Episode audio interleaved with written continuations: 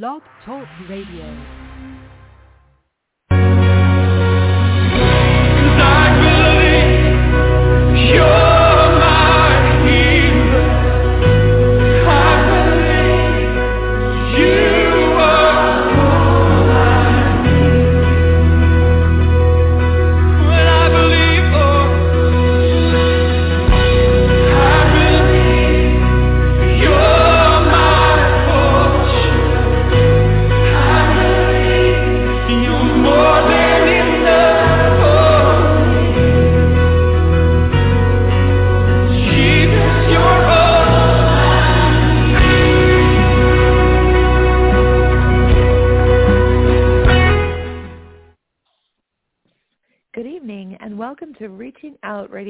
International and this week's live broadcast of The Way of Healing.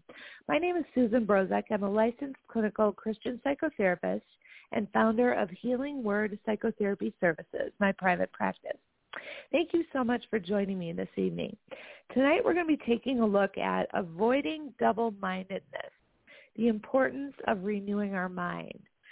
So if you've ever wrestled with your thought patterns or belief systems, and if you desire to learn the pitfalls of being double-minded, which we'll define in the course of this broadcast tonight, uh, this show will help you address these issues. How we think leads to how we feel, which in turn leads to what we do. So I'll break down what it means to be double-minded and how, through the Lord's help, as we allow him to help us examine and process our thoughts according to the truth of his word, we can be of sound mind and truly have the mind of Christ. So any of us who've lived on this planet for any amount of time um, understand that there is a battle in our mind. And um, whoever dictates or controls our thinking ultimately is going to dictate and control our lives. So if the enemy of our soul can direct our mind without our even being aware of it at times by our simply choosing to go along with the kind of tides of the emotions of the moment, then the enemy can also have influence over our behavior. So double-mindedness, as scripture says, causes a person to be unstable in all their ways. And we'll dig deeper into that uh, momentarily. So it's important not to put all kinds of emphasis on how we feel. And that's actually against what our culture would say. Our culture would say, follow your heart. Our culture would say, honor your feelings. Do what you feel. Uh, do what makes you feel good. And all of those types of um, uh, kind of predisposed ways of thinking, uh, conditioning us to go by our emotions instead of by the truth of the Word of God, can really lead a person off track. Um, I always encourage the patients I see at my practice to not make important decisions when they are very emotional or to make important decisions based on how they feel because feelings are fickle and they can change from moment to moment and day to day and so they're volatile that way. So we can't depend on our emotional state to provide us with wisdom. The enemy however will will try to get us to go with our fleshly, our carnal nature, which includes our feelings, and try to get us to live our lives according to uh, what we feel. Um, and so one of the things that can cause a person to become double-minded um, is to really live according to what they feel at that particular moment in time. Well, I feel like I really need to go out and purchase a new car. I really feel like I need this in my life or I feel like I want to do this or I'm feeling low so I'm going to go do that. I'm going to go pursue this and and it's it's just a very um as the word says unstable way of living. We need a plumb line of truth. And that plumb line of truth is always found in the Word of God. Um, because again, feelings change quickly and oftentimes without warning. So this is why it's so critical that we learn how to commit to mind renewal. And I'm I talk about this a lot. Um, the Word tells us to renew our minds, and that's how we're transformed from glory to glory. Um, we need to to learn how to allow the Holy Spirit and the mind of Christ to be in full control in our lives. And then we can be assured that it's going to be God's light that shines forth through us and not our own self shining forth, if you will. And we won't have to wrestle and waver between two opinions, which is another uh, point that the Bible makes about being double-minded. So God wants us to live free, and he wants us to live free from ourselves and free from others' responses, freed from our circumstances and the power that we give our circumstances, and also freed from the enemy's deception. Um, and that freedom allows us first to be transformed and then for others to see Jesus in us. And finally, for us to pass on the gospel ultimately, um, that all would hear uh, the good news and the word of God. Um, so consequently, our efforts to change should not be focused on our wrong actions, but on our wrong thinking and our faulty thinking patterns. Unhealthy would be a less stigmatizing way to say it uh, rather than wrong um, because people don't necessarily understand that the way they're thinking is quote unquote wrong. It, it's uh, it's not beneficial and it's unhealthy and can lead us down a wrong, uh, bad pathway. So as we're looking at um, kind of letting the Lord go deeper with our our thought patterns, that's really the at the core of how we can make changes in our lives. And I, um, in my field, am considered a cognitive behavioral therapist, and that's just a, a fancy clinical term uh, that basically um, means that what you think about affects how you feel, which affects what you do. And that's actually scriptural where uh, the Word of God says that as a man thinketh in his heart, so is he. It starts with those thoughts. That's where everything originates. And so that's why I wanted to put just a, a special emphasis on a program like this tonight because I think there's so much happening in our world right now. If if our thinking is led astray or if we're deceived um, by what we might read or watch or hear. Um, we even just a one percent deception can really lead us astray if it continues um, on down the road. So um, part of my motivation for doing this tonight was um, to also just encourage us all to make sure that our thinking patterns are really keyed into um, the truth of God's word and not uh, you know, where we put ourselves in a position to believe that everything we hear or believe everything we read or believe everything that uh, the big alphabet media tells us on television. Um, we really need to be discerning and we need to be careful about our thoughts. A lot of times they'll say, think about what you're thinking about because that's where everything gets started is in our mind. Um, so Romans 12:2 um, is a favorite scripture related to this, and it says, "I beseech you," which means I beg you, therefore, brethren, by the merits of God, I'm sorry, the mercy of God, that you present your bodies as a living sacrifice, holy, acceptable unto God, which is your reasonable service. And be not conformed to this world, but transformed by the renewing of your mind that you may prove what is the acceptable, good and acceptable and perfect will of God.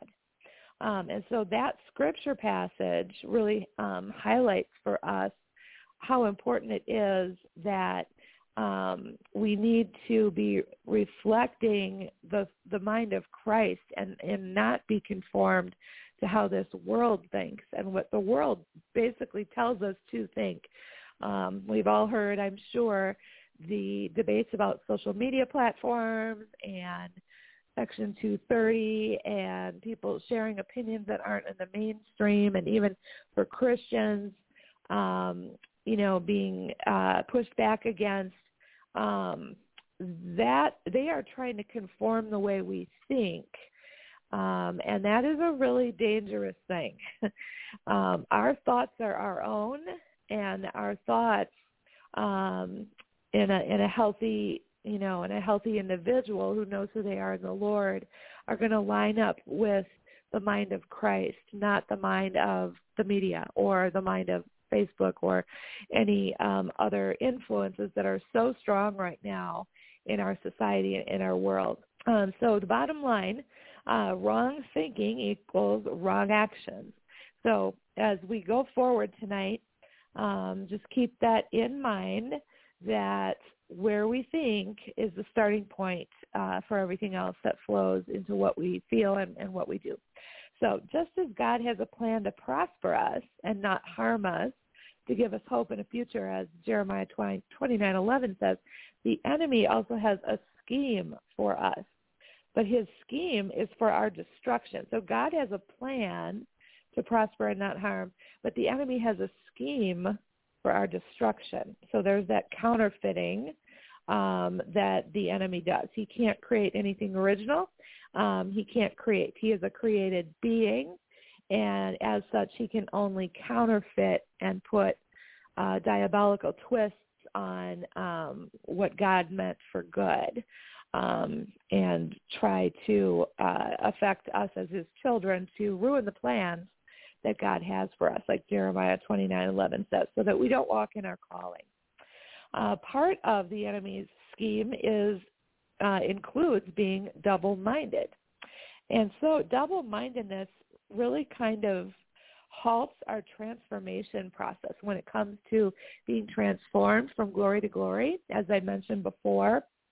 Um, and double-mindedness, if you break it down to its core, refers to our inability to commit either one way or the other. We may live with one foot in the world and the other foot in church, and I'm sure a lot of people listening have heard that phrase. Um, what that essentially breaks down to in terms of theology is um, we need to choose whether we're going to walk according to the flesh, the unregenerate carnal nature, or we're going to choose to walk according to the spirit, which is the new creation self, which is our new identity of who we are in the Lord once we accepted Christ as our Savior. So we always have that choice before us. We can either walk according to the flesh or according to the Spirit. Um, also, double-mindedness um, can cause us to perhaps not even really make a choice which way we want to go for sure. It can cause passivity. Um, fear of making the wrong decision can toss us back and forth um, to such a point that we make no decision at all. And that also can be a strategy or a tactic of the enemy because if we live our life like that, um, it's much harder to reflect the glory of God if we're constantly stuck in a state of indecision. Um, as I stated before, we'll also be unstable in all of our ways, as it says in James. And Luke 11 says, a house divided against itself stands. So there again is another reference to division and how division will bring collapse and can even bring destruction. Um, the enemy will be able to build uh, more fortified strongholds in our lives if we live in a double-minded manner. And he can continue to insert his lies. Um, these are known also in Scripture as the fiery darts of the wicked one. Doubts and temptations, uh, those things can keep us um, again, in a state of not taking one path or the other, um, or in the case of giving into a temptation, um, going down a path that the Lord would not have for us to go down. Um, we can end up conforming to the world if we're double-minded and not be transformed out of it. Um, we'll be ignorant of the mind of Christ and the power and the authority that we possess because of having the mind of Christ. And part of this broadcast too is to encourage listeners that we can have the mind of Christ by studying his word. That's our source for that. When we really get his word not just into our, our mind, but also into our heart to where we, we pull it in and really make it part of ourselves and live according to that, that's having the mind of Christ and that's living according to the mind of Christ. That's life in the spirit and that's the abundant life. Um, so if we continue to waver, um, we can end up serving the law of sin, but not the law of of God. Um, so these are some really strong, in my opinion, motivational reasons We're asking God to give us um, a united heart to fear his name. That's, uh, that's uh, also listed in Psalms, unite my heart to fear your name. Um, so that when we're united in heart and not divided in heart, we can live a life moving forward with a single-minded focus and not a double-minded distraction, um, which is so easy, especially in our day and age where good is being called evil and evil is being called good. And it's really kind of an upside down funhouse world in this last year and a half or so where things have really accelerated uh, in terms of the evil being put forth and um, the confusion that comes with that.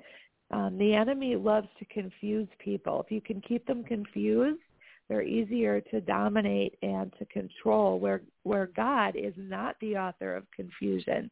So we have to make sure if we're in the state of confusion that we understand that that's not coming from the Lord, that we're being influenced by other sources.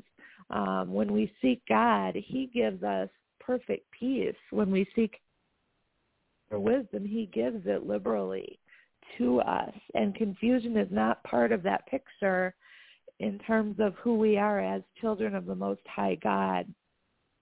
So what are some of the ways uh, that the enemy tries to keep us double-minded um, and keep us in that state? The first thing to note is that since the words we speak are really just exposed thoughts, if you will, um, if if the enemy or other other you know the world culture resources can get us to think negatively, then we'll start speaking negatively, and as a result of that, we end up making wrong decisions. Power of life and death is in the tongue. Um, so when we, if we're thinking negatively, and then we start speaking that out, that there's power in that. Um, the Bible is very clear and has a lot to say about our speech the words that we speak, times that we should speak, and also times that we should remain silent and not speak.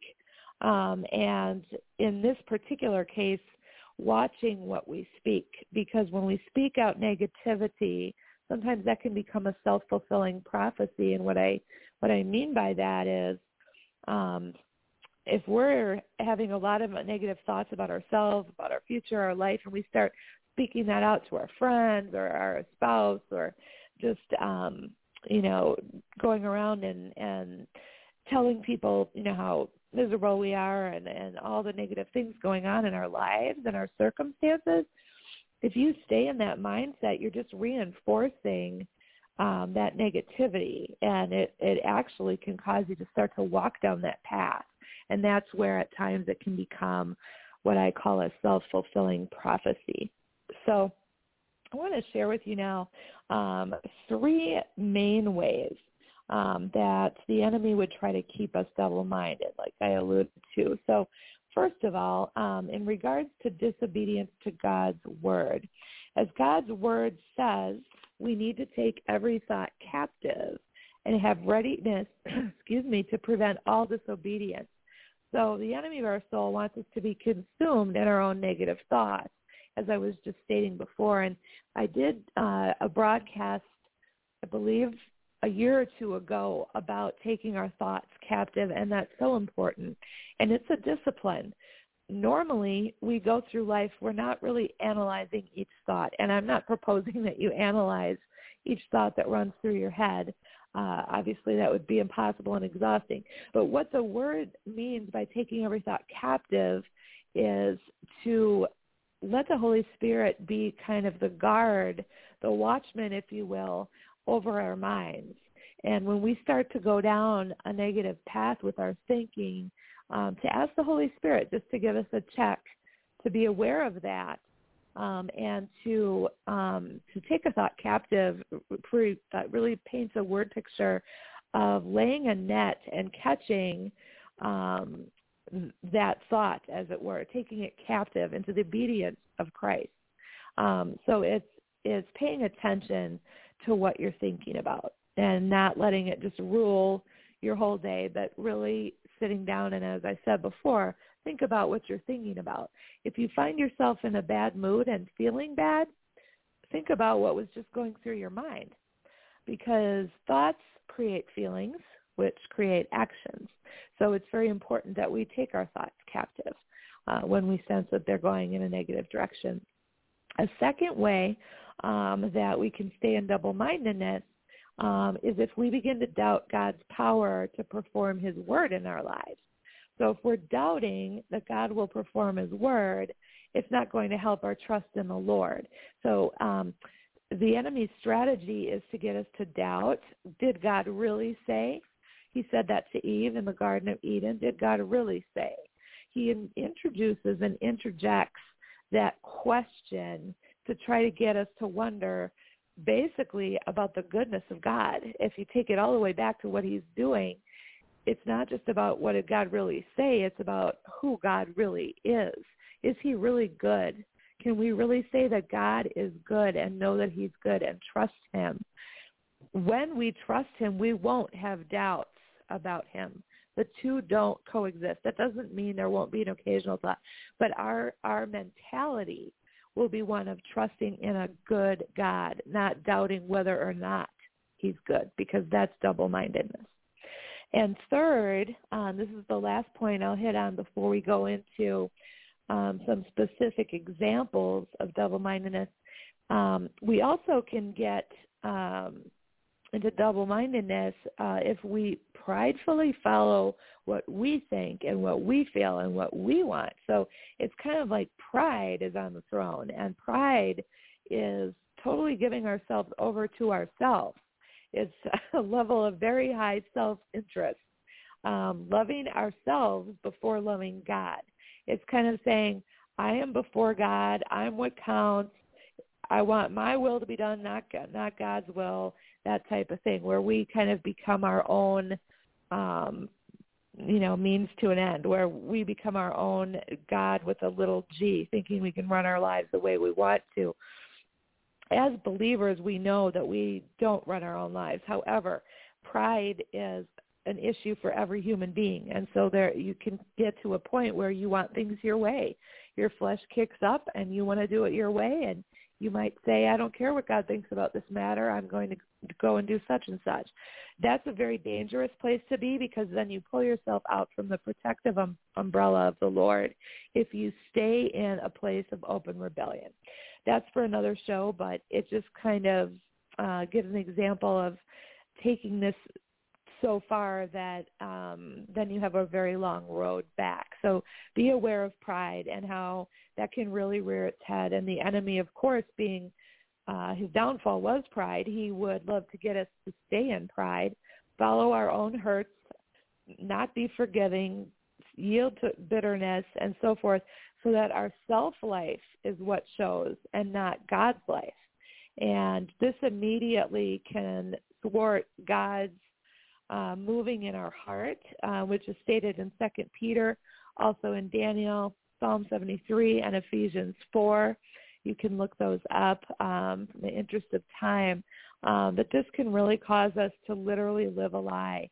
And um, it can prevent us from living the life that God's called us to live if we begin to supersede God's will for our life and if we're just um, all about ourselves and not giving God the glory for everything that he's done for us.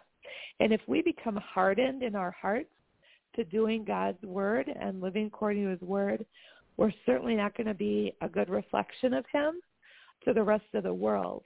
And we are to be the salt and the light. And sometimes we might be the only representative of Christ that a person sees. And that's a really sobering thought um, in terms of how we conduct ourselves around other people. Um, our world needs the Lord now. It always has. It needs him now, and it always will need him. And we are to be his representatives. So we can, um, if we do tend to go down this pride road, we can also begin to refuse to be corrected um, or to change at all. And if we live life out of our emotions, um, you can come to a point that you're no longer teachable. And as Christians, I think it's so vitally important that we remain teachable.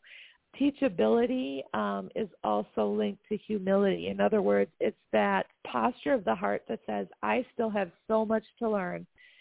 You can think you know a lot, but I found out in my own life that the more I think I know, the more I realize I don't know.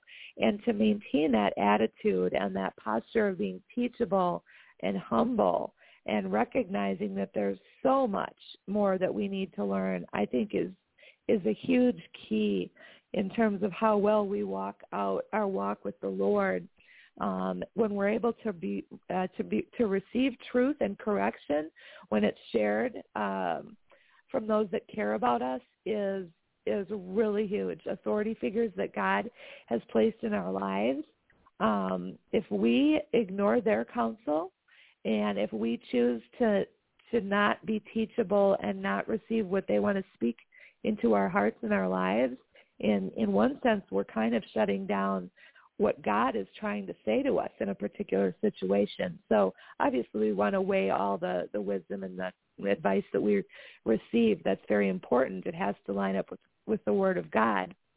But um, we also want to be open and say, okay, Lord, I heard what this person said. Is there truth to it that I need to apply? Help me not to just get a defensive posture and want to defend myself against anything, but Lord, show me what I need to learn. And in that process, it helps us to become single-minded. It helps get us out of double-mindedness. Um, double-mindedness in that situation would say, well, you don't need to listen to so-and-so. What do they know? They've done such and such in their life. That is, and then that causes confusion. If God has sent someone to speak into our lives and that person is speaking truth and love, and it aligns with the Word of God, we have a responsibility to listen to that and to take it back to the Lord in our quiet time with Him and ask Him what we uh, what what we need to learn from that. So I want to move on now to some common patterns of thinking that can lead us to double-mindedness. And these are really, I think, about a dozen or so examples I'm going to give you of unhealthy ways of viewing life and of viewing the world around us that pave the way to double-mindedness. So think of these as uh, bricks on a road that kind of pave the way um, to a place that we don't want to arrive at in, in terms of how we view life and how we think about the world around us. Because these um, these patterns that I, I'm about to introduce to you um, all inherently contain the potential for living a double-minded life instead of being single-mindedly focused on the Lord and having the mind of, of Christ. So um, the first one is excuse making. So excuses are made to protect or justify our own behavior or the behavior of others. So basically it's not taking responsibility or ownership. It's becoming defensive and um, instead of giving a reason and looking at that reason for a behavior and allowing ourselves to be changed if needed, um, we're making an excuse to justify. Justification and rationalization are uh, two um, things that I, I, I see very often used as I work with people um, in terms of they they have needs to justify their own behavior and um, you know the decisions that they made. They they want to explain why that is, and that's human nature for all of us. We all at times will justify what we did, and we think we're right, and so that's human nature. But it's not the nature of the Lord, and and that's where this goes back to: Are we going to live according to our flesh? which is alive and well, but we try not to feed it so it doesn't grow? or are we going to live according to our new man, according to our new creation identity, um, which is who we are in Christ? Who we are in Christ doesn't want to justify bad behavior. Who we are in Christ doesn't want to live from a point of rationalizing away sin. So when we live from that new creation self, things actually become much simpler. What's difficult is to move from the flesh life into the life of the spirit because our flesh, which is our uh, mind, er, it's comprised of our soul, which is our mind, will, and emotions, oftentimes we want to live for ourselves and not live that sacrificial life for the Lord. So moving from a fleshly life that's focused on our wants, our desires, to a Christ-centered life, which is who we are in him and how we can glorify him, can be a lifelong process, and that is the process of sanctification. Um, okay, the second uh, thinking pattern, the unhealthy thinking pattern that I want to introduce to you is something called polarizing. I'm giving you some cognitive behavioral terms that are terms that are used in my field um, that lead to double-mindedness. So I'm giving you the the, the term that's used in psychology, but I'm explaining it in ways that I hope are helpful to understand as you kind of do an assessment of your own thinking patterns as we go through this together this evening.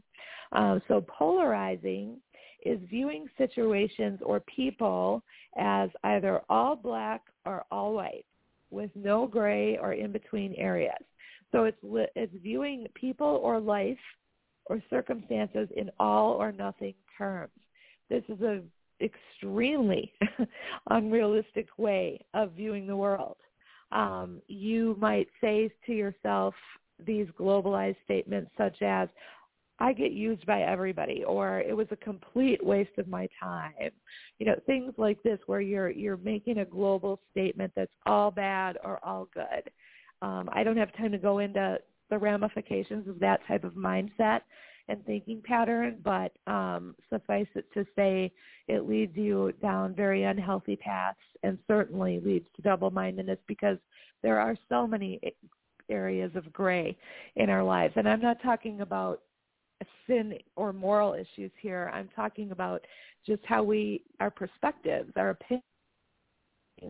Um, as I said, viewing one person as a horrible person or a great person or putting somebody on a pedestal or then knocking them down. These these polarizing opposites that we tend to do um, is very double-minded at its core. So beware of that if you're one that views the world in all black or all white terms. Um, the next pattern is blaming, and this is really a pattern of avoidance. It's kind of similar to excuse making. Um, it's an excuse of choosing not to solve a problem, not to take action or make your own choices. And it can build up resentment to, towards someone else for, quote, causing what is happening. So blaming gets the focus off of ourselves and onto others. And we all know where blame initiated. It was initiated in the Garden of Eden. Was the first time that we saw blame being exhibited by um, humankind. Um, so Adam Adam blamed Eve, Eve, Eve blamed Satan, and nobody owned up to their own behavior. Um, and so that's kind of another habit or pattern um, that is real easy to slip into, especially if we're being accused of something. We want to immediately shift the blame. Um, the next one is catastrophizing. So if you think of a catastrophe, catastrophe is the worst case scenario. Catastrophizing is imagining and predicting the worst case scenario at the onset of even the smallest of problems. So we believe that what's happened or will happen will be so awful and unbearable that we won't be won't be able to stand it. So you might say some something to yourself like it would be terrible if I failed this exam. It would be horrible if you know we manage our money in a in in you know a way that we're wasteful. Um, you know, the just scenarios.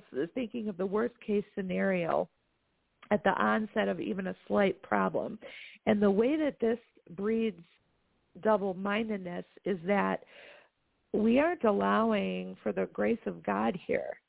God's mercies are new.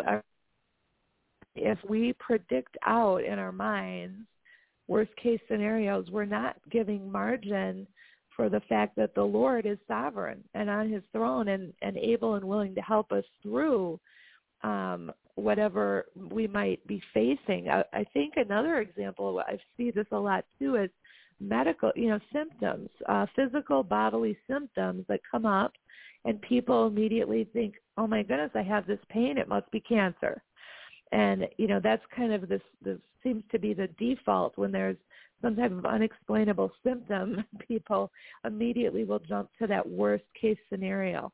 Um, so just an encouragement to not to not uh, to challenge yourself to not do that, um, and instead to give that that concern over to the Lord. And the Word of God says that we are to cast our cares upon Him, and that word "cast" literally means to throw with a force. So we can throw our cares onto him versus in our minds trying to think of worst case scenarios or fearing worst case scenarios when we have no evidence that anything like that is even occurring. Um, so the next one is rationalizing, justifying. I did touch on this, and this is, again, a way of explaining the reason for things. And what happens from this is it keeps you stuck in the problem it also breeds double-mindedness because if you're making rationalizations, you're not actually owning what you might need to do to make the changes that the Lord is prompting you to make. Um, so it's, it not only wastes energy and time, but it, it keeps you nailed down into that, that very problem that you're trying to escape from. Uh, the next one is something that I call un, unfair comparisons. So we tend to interpret events in terms of standards that are unrealistic. For example, we might focus primarily on others who do better than ourselves and then find ourselves inferior in that comparison. He's more successful than I am, something like that. Um, so we take the best of somebody else and we compare it to our worst. And I always say that comparison is the root of losing contentment. When you begin to start looking around at those in your life and you envy what they have or you think somehow you got the short end of the stick compared to them or you look at what they have versus what you know any number of things people are always kind of doing this they they scan for comparison. They scan for where do they fall on the continuum of success or whatever it might be. That's just so dangerous and it's also so unhealthy. Um, looking around needs to be switched to looking up at the lord and thanking him for what you do have and appreciating what you do have. Um, instead of having a horizontal focus on other people really uh, cultivating that vertical focus on your walk with the Lord and um, letting him do the work in you so that you don't feel this need to have to try to measure up to other people. Um, okay, the next one is regret orientation. Um, and this is focusing on the idea that we could have and should have done better in the past rather than on, on what we can do better now. So, you know, sitting around saying, I shouldn't have said that. Um, I could have had a better job if I tried. Those are some examples of regret orientation, kind of living with this underlying constant sense of regret. Um, it's, it's very unhealthy. It keeps you in the past and therefore it keeps you double-minded because if you're living from your past, you can't live forward into the future that God has planned for you. Um, another unhealthy thinking pattern is called the what ifs. Um, so this is when we tend to ask ourselves a series of questions questions about what if something happens. Um, you know, keeping ourselves in that mode of the unknown, the bad or the you know the worst case scenario unknown. And when we do that, we fail to be satisfied with any of the answers. So, you know, someone might try to console you if you're well what if this happens? What if you know what if this is my diagnosis? What if uh this happens to the financial world or this happens you know if you stay in that mindset um even someone consoling you isn't going to be able to talk you out of it because you'll come back with something else. Yeah, but what if I get anxious? Or what if I can't catch my breath? Or what if we lose our 401k or what if I get sick? Or you know all of these things um really breed from a fear base instead of a faith base. And there's that double-minded split right there is we need to live from a platform of faith. If you live from a platform of fear, you're constantly going to be up in your head about all of these different anxietal thoughts and it it'll affect every area of your life. It'll affect how well you sleep at night. It'll affect how you function during the day. Um, so um, catch those what ifs and take those captive. Another one that can occur is something called discounting positives. And this is when we claim that the positive things um, that we have or we've accomplished or others have are trivial. Um, in other words, we minimize, we downplay the good and excuse it away.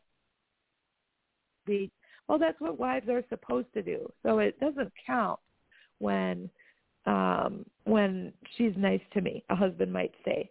Or a wife might say, well, that's what husbands are supposed to do. So it doesn't really matter that he did that for me. Or we might say those successes were easy, so they don't count. You know, it's this minimization, this discounting, and I always I always call patients out on that um, because we need to celebrate the victories. There's enough negation and minimization and um, downplaying uh, that that goes on. The the Word of God encourages us um, to celebrate in seasons of celebration, to rejoice with those who rejoice, and to mourn with those who mourn. And so, when something good happens to us or to someone else, it's entirely appropriate and even called for that we rejoice about that. It's not prideful to be happy about something good happening when we're giving the, the glory to God. Um, so it's just an important piece to keep in mind that also helps us stay single-minded when something positive does occur to acknowledge that and be grateful for that instead of cutting it down. Um, the next one is overgeneralizing. This goes a bit back to the globalization that I talked about before. Um, this is perceiving a global pattern of negative on the basis of a single incident. And what that means is um, taking one one incident, one event, and then making a sort of a blanket umbrella uh, conclusion uh, about that. So, for example, this generally happens to me. I seem to feel, fail at a lot of things or this is always the case with me. I can never do this in the right way. It's, you know, that type of thinking. Um, well, I lost this job. You know, I always seem to lose jobs. It's it's, it's kind of just making a, a global statement about an incident, and that's unhealthy because it's not rooted in truth. There might be truth there um, that we need to look at, but to make a sweeping statement just causes us to spiral down into uh, discontentment and discouragement. Um, and then we lose heart, and that's what discouragement literally means, against the heart. So we have to really watch um, these overgeneralized terms that, that, you know, things are always and never. Always and never statements are especially destructive in relationships um, in marriages, in friendships. You always and you never. People hate that. People hate to hear that, and they don't want to be on the receiving end of that. And they don't hear anything else after you say the word always or never. So I highly recommend against using that as an opening sentence when you need to confront someone. Um, but back to uh, a couple more healthy thinking patterns before we close out tonight. Um, redefining is a term that means shifting the focus off of the issue at hand in order to avoid solving the problem. It's kind of like a self-distraction. It's a way of not addressing and dealing with the problem. So um, if you're uncomfortable with an issue, um, a lot of times uh, if I'm working with an individual who's uncomfortable presenting to me as their therapist, they um, will continue to shift the focus off of that. And there'll be a lot of, um, there can be a lot of rabbit trails. There can be other topics that are brought in. And so it can be a challenge to, um, to keep that single-minded focus once again, to keep your mind on track. Um, because redefining encompasses ways to distract yourself really from difficult things and from pain. So there's absolutely no no shame or uh, condemnation involved with any of these thought patterns. Um, there's reasons that we develop them as coping skills, but the problem comes in uh, because they don't serve us well and they keep us double-minded. So that's why it's so important to catch these faulty ways of thinking. Um, another one that I want to mention, and then just one more after that, this one is assuming or mind reading in quotes. I'll say mind reading in quotes.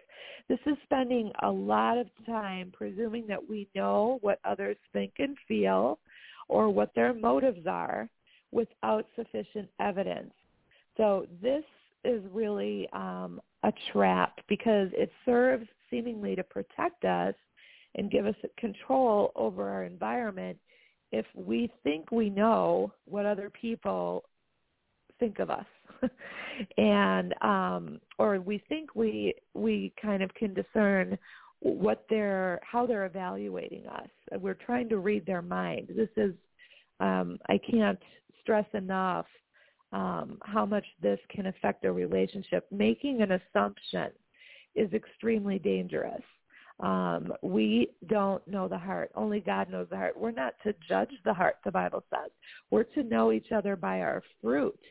We're to know that other believers by the fruit of the Spirit that we exhibit. We are not to judge somebody's heart motives. When we start getting into that territory, we're really playing around in the enemy's camp because the Bible says also, let the, the yes be yes and your no be no, and anything beyond that is of the devil. That's a scripture verse. So when you're going into trying to assume what someone's thinking or feeling um, without hearing from them the truth, and you're just perception, that's always going to lead you into a place that is not just unhealthy, but it's going to cause you to jump to some some wrong conclusions, um, and uh, not even just with other people, but about life in general. Assumptions are a relationship killer. They can be. They don't aren't always. Assumptions and unmet expectations are two very um, strong, uh, have very strong impact on um, someone's relationship with another person. Um, and so that goes into a relational component that we're not necessarily discussing tonight, but I feel it's important to bring those two things up, assumptions and unmet expectations um, might be in uh, someone's life right now who's listening and causing um, causing a lot of heartache. And so when you address those two things directly, there can be healing that the Lord can bring. So the final um, unhealthy uh, pattern, thought pattern that I'm going to bring up tonight is victimization. And this is not someone who truly has been a victim of abuse or of a crime or of fraud or something like that. This is not what I'm talking about. Victimization is a, a mentality, a mindset that constantly has an undercurrent of no one understands me. Um, no one gets me. Um, I I'll never have anybody to help me out of this. I'll be stuck in this forever. It's that type of thing. It's almost it it, it runs parallel with pity with kind of a self-pity, um, you know, attitude towards life. Um, and so people that are stuck in, in victimization, they transact with others to invite either criticism, they look for rescue, they look for people to enable them so that they can they kind of become comfortable with with their situation, even though it's unhealthy. You know, people gravitate towards what's familiar, even when it's not good for them. So with a victim mentality, it's real easy to stay in, in a mindset of blaming other people for what why you're at where you're at instead of taking that personal responsibility and going before the Lord and saying, Lord, I don't want to live under this victim mentality. I want to live according to who you say I am. Um, sometimes victimization can be difficult to recognize because this thought pattern can in some people can be uncon- subconscious. It can be subconscious. They may have been raised in a way that they have always felt that they've been a victim of circumstances, of other people's actions, of situations in life, and so forth. Um, so help is usually needed in recognizing whether or not you've got a victim mentality. But as I said, going before the Lord and asking him to search our hearts really with all of these thought patterns that I just presented you with is a great start um, on beginning to align your mind with the mind of Christ and beginning to uh, move away from double-mindedness, move away from thinking patterns that are destructive to your life. And so I just hope that what we discussed tonight will encourage you really to commit to the process of renewing your mind. Um, the Holy Spirit does his part and he provides the strength that we need, but this is also a discipline that we have to do on our part. And it certainly is not always an easy one, but it's so well worth every bit of energy that we're willing to put into it. When we have healthy thought patterns and healthy belief systems, everything else flows from that. Sometimes it does take professional intervention to help you change your thought patterns, but renewing your mind with the Word of God, the living and active Word of God is so key in going from being a double-minded person who's unstable in all your ways to somebody who's single-minded and has his focus, his or her focus on the Lord. And that will help you get to the point where you can have the mind of Christ and to have his soundness of mind that he offers you. So that's all the time that we've got left for tonight. And I'd just like to close in a word of prayer. Heavenly Father, we thank you for this opportunity, Lord, to um, to bring um, your word and your truths, Lord God. And I just um, thank you for this privilege to be able to share what you've laid on my heart tonight for those who are listening, Lord, in all parts of the world, Lord, where this message is being carried by your grace and to your glory only. And we just ask, God, that what was spoken, that it would minister to the hearts and lives of those listening.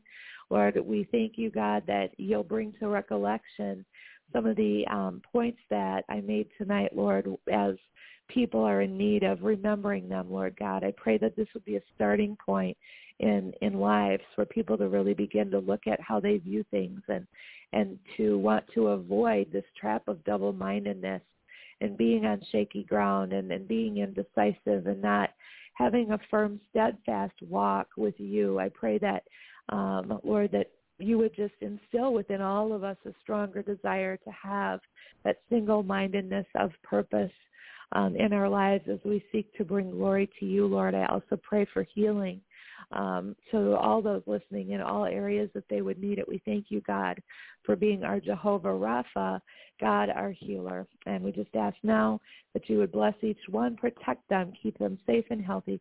We ask all this in your glorious and holy name. Amen.